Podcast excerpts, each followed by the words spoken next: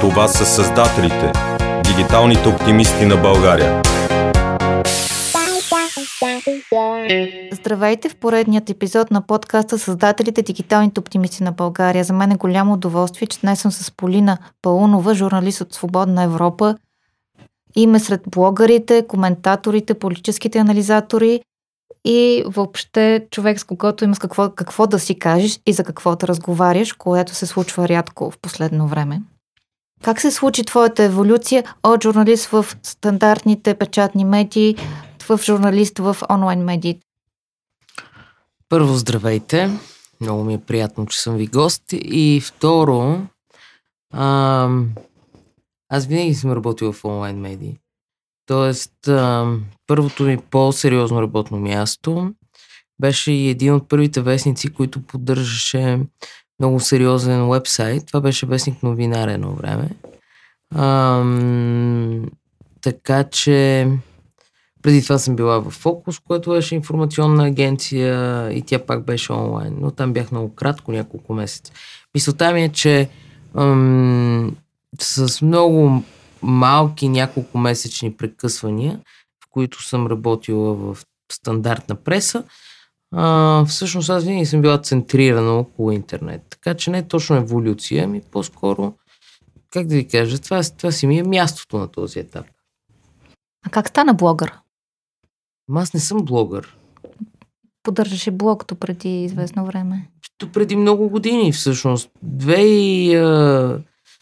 Коя година беше? 2012-2013 година беше бум в България. Журналистите да поддържат собствени блогове. Дори не помна как точно тръгна това. WordPress тогава беше много модерен. Даже от 2011 може би.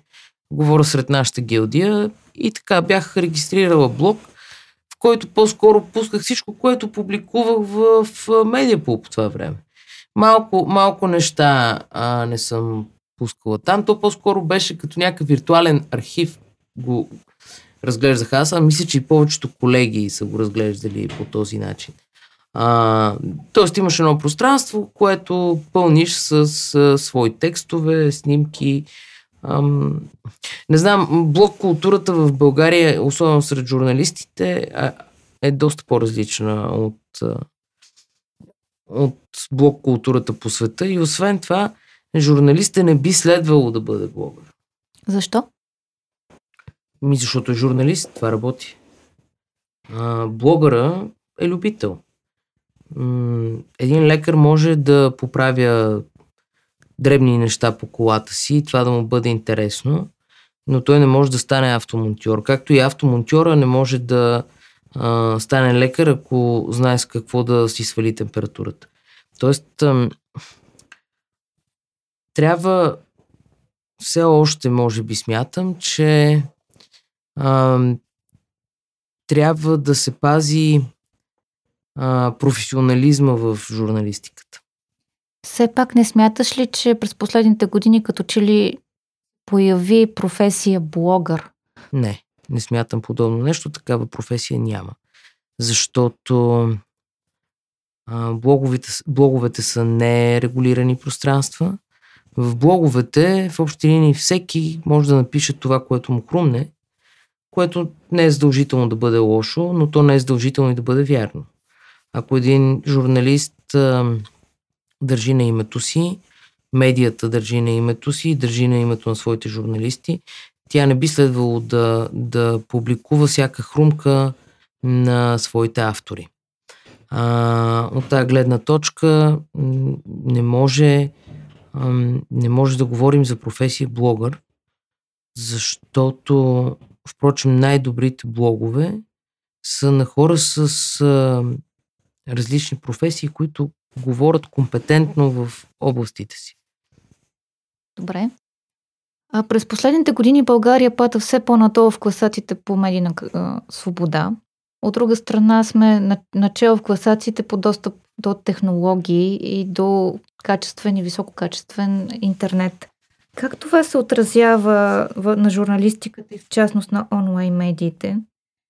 Дали това ни прави по-свободни или по-скоро по-технологично напреднали? Никак не се отразява.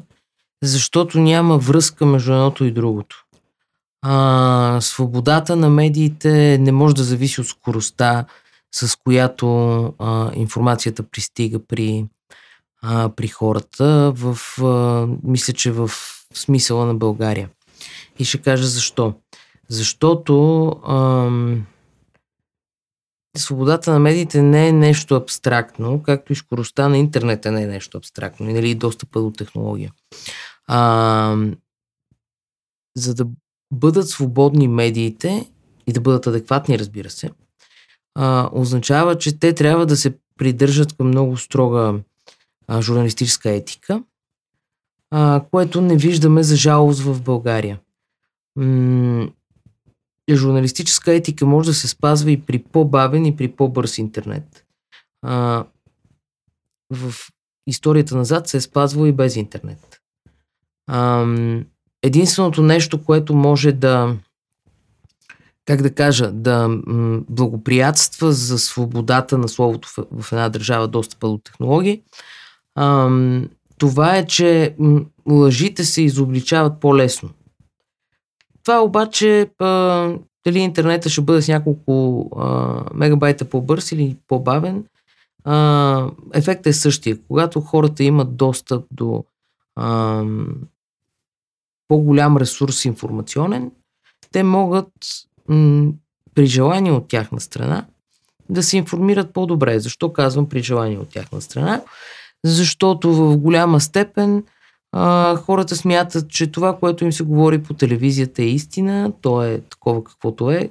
Пак казвам, говорят в условията на нашата страна, а и не само, разбира се, тъй като това е световна тенденция. Да, има хора, които се ровят, които търсят допълнителна информация, които са склонни да изобличават мейнстрима, но мейнстрима в медиите имам предвид, но това навсякъде са тесен кръг хора. Сега зависи колко една държава е голяма.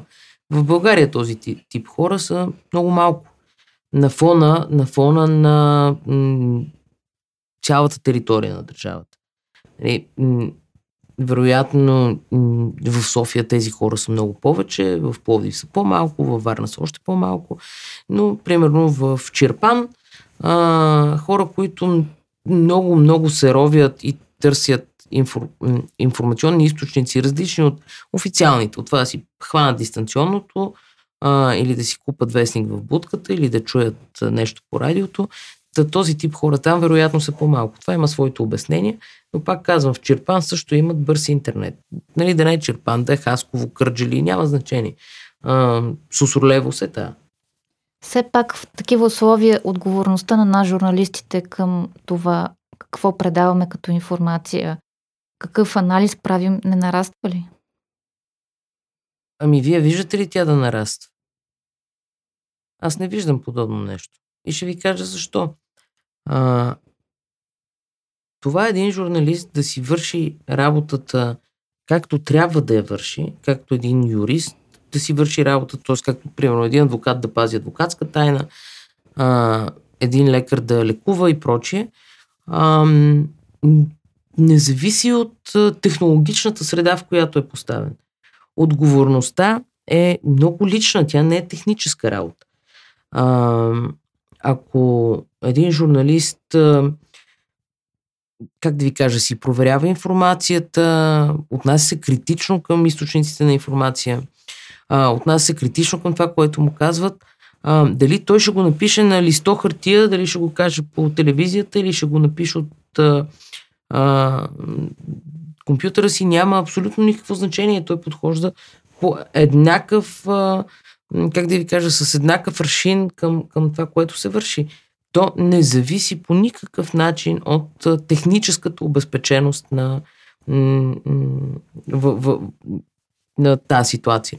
Какво искам да кажа? Няма как вие да сте лош журналист. Като под лош журналист имам предвид не човек, който е неталантлив, а имам предвид да сте недобросъвестен журналист, така да го кажем.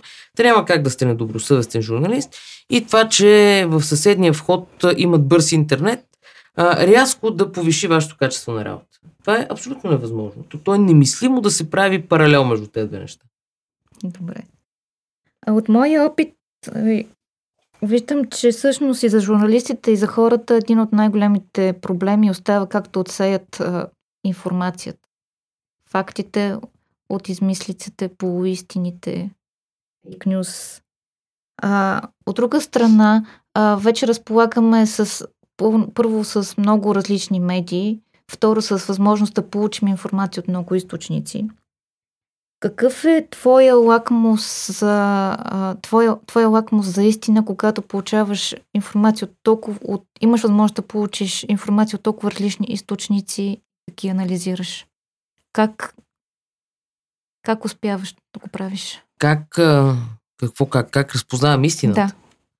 Да. Тя истината не се разпознава. Значи тя търси се тая работа.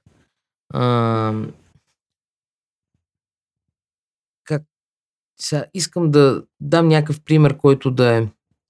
Ако аз ви кажа, че ние седим на една синя маса, очевидно, че тая маса не е синя, нали? Това не е разпознаване, а това е използване на някакви базови познания. По същия начин се подхожда и към по-сложна информация. Когато някой ви каже нещо, ако човек си пази името и, държи да бъде коректен в работата си, той следва да проверява. Проверява се по най-отново стандартен начин. Проверява се през един източник, през втори източник, проверява се в бази данни. Ето, това е новост технологична. Но най-вече трябва да се ползва паметта. Защото колкото и бази данни да имаме възможност да ползваме, колкото и бърз интернет да имаме, колкото и всеобхватен Google Search да ползваме. Ако не помним, че през 2016 Бойко Борисов е казал, че ще се кандидатира за президент, а сега, когато през 2020 казва, че никога не е казвал такова нещо, ние нямаме реакция. Затова е много важно мозъка да бъде натрениран и най-вече да има памет такава... Исторична? Това не е... Това е по-скоро оперативна памет. Много липсва, според мен, в съвременната журналистика, добрата памет на репортерите. Като стана дума за добрата памет на репортерите, от това, което учих като магистратура в факултета по журналистика, спомням, че образованието беше много класическо по учебници, които датираха отпреди аз да съм била планирана, ако мога така да се изразя. Вероятно и вие сте учили по тези учебници или по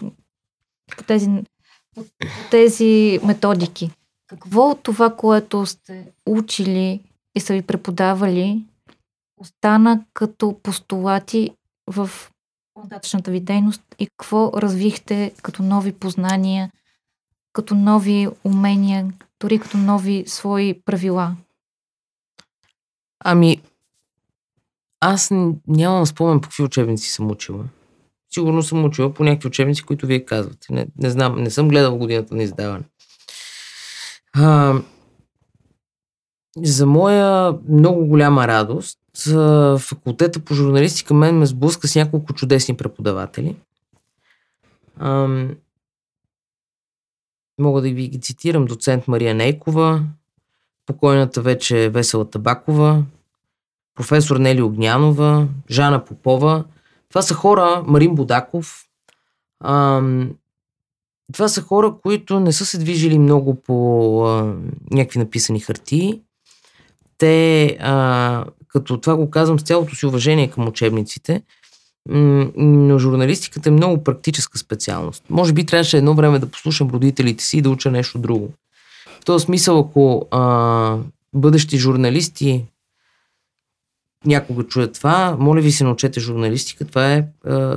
Това са безсмислени 4 години. Това може да бъде в 4 месеца сбито подобно знание получаването му. Но не знам, има някакви класически постулати на журналистиката, които от колко източника са проверява информация. Кои са важните 5 въпроса? Те са ясни на всички. И някакси това е същността на тази професия. Разбира се, добре е да се вземат примери от широкия бял свят. Като, например, сега не знам кой точно преподавател ми е казал да чета Джереми Паксман, но е интересно да се проследи историята на този журналист, който взима Пулицър за няколко пъти зададен един и същи въпрос. Интересно е да се прочитат и книгите му, впрочем, той доста добре предрича Брекзит преди доста години в книгата си "Англичаните". Така че журналистиката, да, има постулати, обаче сега, ако ме питате за историята на българската журналистика или историята на световната журналистика, аз тези изпити съм си ги взимала, но едва ли мога в дати да навляза и да ви кажа на еди коя си дата се е случила еди какво си. Може би имам някакви мъгляви спомени. Пак казвам, това е една практическа специалност, която зависи, тя много зависи от характера на човек. Работата на терен, взимането на интервю на живо, проучването в библиотека или по какъвто друг източник, беше част и все още си е част от работата на журналиста. То няма да спре да бъде. Да, каква част от вашата работа, освен работата с микрофон и писането на класическия текст? То написването на текста е последно. Написването на текста всъщност отнема най-малко време от всичко. И вие казахте, човек се среща с хора, прави различни проучвания по различен начин. Това е 80% от журналистическата работа. 20% са човек като знае какво иска да напише или какво иска да каже, той просто го прави и това е така техническа подробност. Останалото е същностното. Подготовката за това да бъдеш коректен после в крайния си продукт. Кой материал ви отнема най-много време за подготовка? Който не спомнят? Знам. Това е... Нямам представа. Има материали, които на пръв поглед са незрачни, обаче за тях има страшно много чоплене. Има материали, които са много ефектни. Пак има чоплене, но то е по-благодарно, защото нещо, когато е ефектно, колкото и време да му отделиш, ти се струва, че то не е било толкова усилие. Нали? Когато за нещо малко, много се копа, тогава, предимно тогава се помня, а такава класация, кое ми от него повече, пък по-малко, не съм правил. Кои са минималните технически умения за един временен журналист, който трябва да притежава? Не знам за техническите умения, но... А допълнителните? Но на първо място един журналист трябва да е грамотен. Когато видите масовото журналистическо ниво, виждате, че тази база тъкмо тя липсва всъщност. Иначе сега зависи кой какво работи. На мен наскоро ми се наложи да се науча да монтирам аудио. Това е интересно начинание. Смятам, че то... Това пак се връщаме към смисъла на професията. Не може журналиста да бъде one-man show. Той може да прави подкаст, например, и това да е по възможностите му. Но да прави радиопредаване, т.е. да прави радиожурналистика, той се нуждае от тон режисьор, нуждае се от редактор, както и не може журналиста сам да си продуцира, да си снима и да си монтира и да си прави разследване с видеоматериали. Това са такива по-любителски онлайн форми, които те са и по-кратките, влизат в по-кратките форми и е допустимо, а и това е така новия тренд. Но всъщност, за да бъде един журналист, наистина добър журналист, той трябва да бъде само журналист. Той не трябва да бъде монтажист, не трябва да бъде тон режисьор, не трябва да бъде видеооператор. Аз разбирам, че в момента е много модерно да се увлича всичко в това, че един човек може да си бъде самодостатъчен в професията, но това е категорично неясно. Тоест невярно, не неясно. Категорично невярно е това.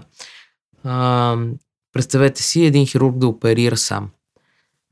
Няма кой да му подаде скалпел, няма кой да му почисти раната. Това е... доста лаишко е това сравнение, но то не... В журналистиката все едно в момента се опитва да съвмести 100 професии в себе си, а това в крайна сметка вреди на журналистиката. Нека да кажа, имам впечатление, че изискването един журналист, независимо дали е в онлайн медия или в печатна медия, да бъде всичко, все повече излиза на преден план. Вижте, това е някакси в крак с времето сме. В телевизиите, например, говоря ви за големите медии, не се изисква журналиста да си снима сам материала. Нито в Българското национално радио се изисква журналиста да си бъде и тон режисьор и да си написал текста и така нататък. Не е драма, напротив, дори е интересно човек да придобива знания в различни области. Само казвам, че не трябва да се бъркаме, че журналиста може да върши всичко. Добре. Съвременният медиен пазар все по-малка става за нетренираното око на зрителя или на читателя, разликата между различни жанрове и форми. Като започнем от статия, публикация, анализ, PR публикация, бранд, журналистически материал. Трябва ли да се страхуваме от тази еволюция, смесване на различен тип послания и текстове, или по-скоро трябва да се научим ние самите да работим с тях и да научим съответно и зрителите или читателите да отсяват съдържанието? Значи читателя не му е работа да става или зрителя, или слушателя да става медиен критик. Това не знам какво имате предвид да се страхуваме. Не трябва да се страхуваме от нищо от този сорт. Може би трябва единствено да се опасяваме или да имаме притеснения, че медиите се изкушават да злоупотребяват с... макар че според мен рекламният материал е доста добре може да бъде различен от информационния такъв. Хората не са толкова прости, че да не могат да разберат дали им рекламират боя за коса или им разказват за случаи на корупция. Най-големия враг обаче на цялото това нещо е улекотяването на жанровете, съзнателното търсене на улекотяване на много по-кратки форми, на някакси ние самите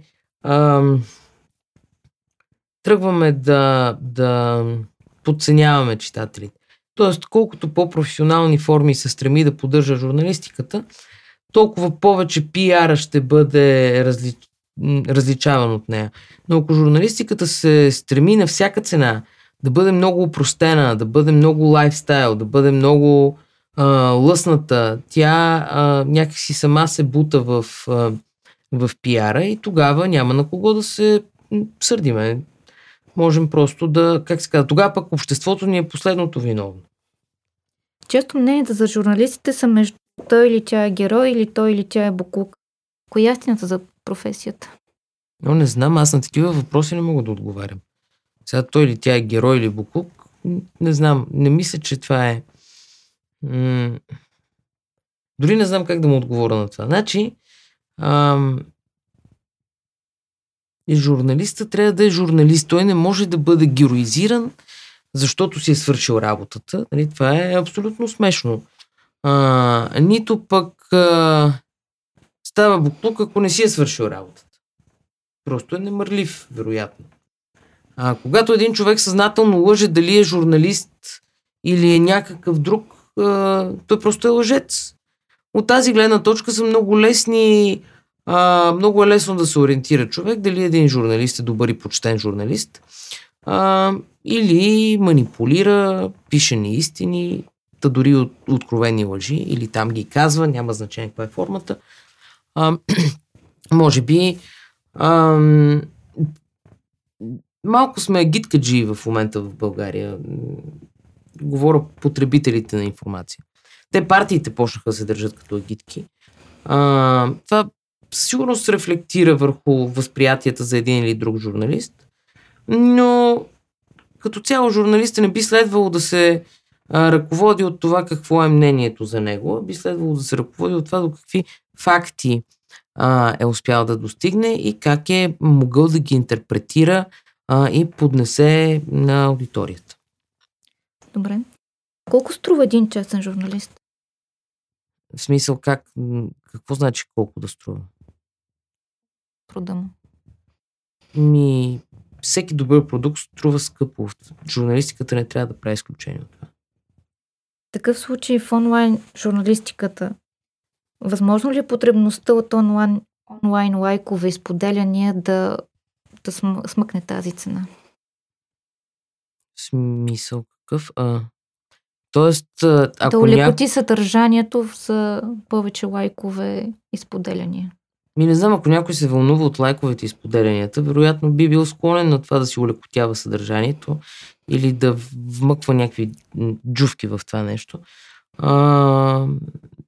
Не знам, това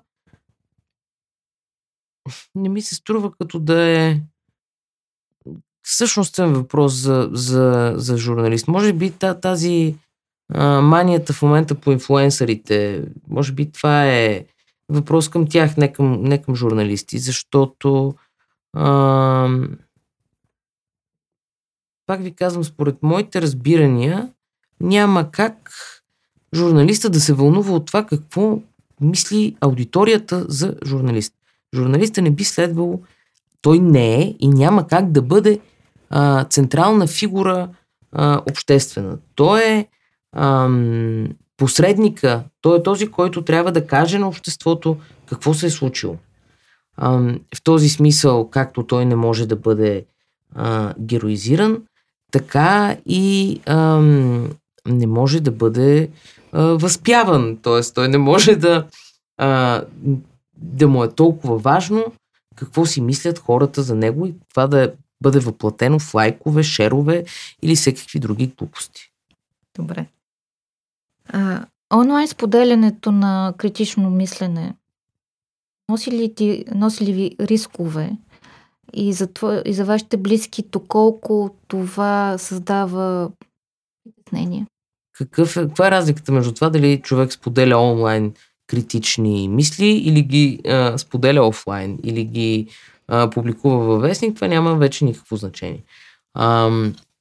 Освен това, не знам, аз не съм питала близките ми дали се тревожат, защото това е тревогата и лична работа. Не може човек да бъде движен от това дали се тревожи, страхува. Вие преди това ме питахте изобщо нещо, дали трябва да се страхуваме. Не, това не могат да бъдат двигатели. Единственият двигател според мен е, че искаме да живеем по-добре. Хората, които искат да живеят по-добре и обществата, които искат да живеят по-добре, се мъчат да го постигнат. Това понякога е задача нелека. Ставаш досаден, какъниш едно и също. Но това е риска на времето, в което живеем. Последен въпрос. Нашата платформа се казва Създателите, дигиталните оптимисти на България. Вие дигитален оптимист, реалист? Не знам какво съм. Може би да се опитвам да бъда реалист. Много е хубаво, че имаме бърз достъп до информация. Нали? Ако това е дигитални оптимизъм, е супер. Но по-скоро реалистичното в това е, че което трябва да се научим да виждаме, е, че не всеки сайт, не всяко нещо, което е написано и фигурира в интернет, е истина. Затова са толкова силни и платформите за фалшиви новини, тъй като много лесно е да се лъже да се лъже писмено изглежда да е много лесно вече. Затова по-скоро е важно да бъдем предпазливи в търсенията си онлайн и най-вече авторитета на медия и някакви онлайн пространства, групи, хора и прочие, трябва, може би, да бъде водещото, защото ако една медия се е доказала, че тя не ви лъже, е по-добре да се информирате от нея, а не да търсите места, на които ви харесва какво пише и да ги приемате за истина. Голяма част от тях може да не са.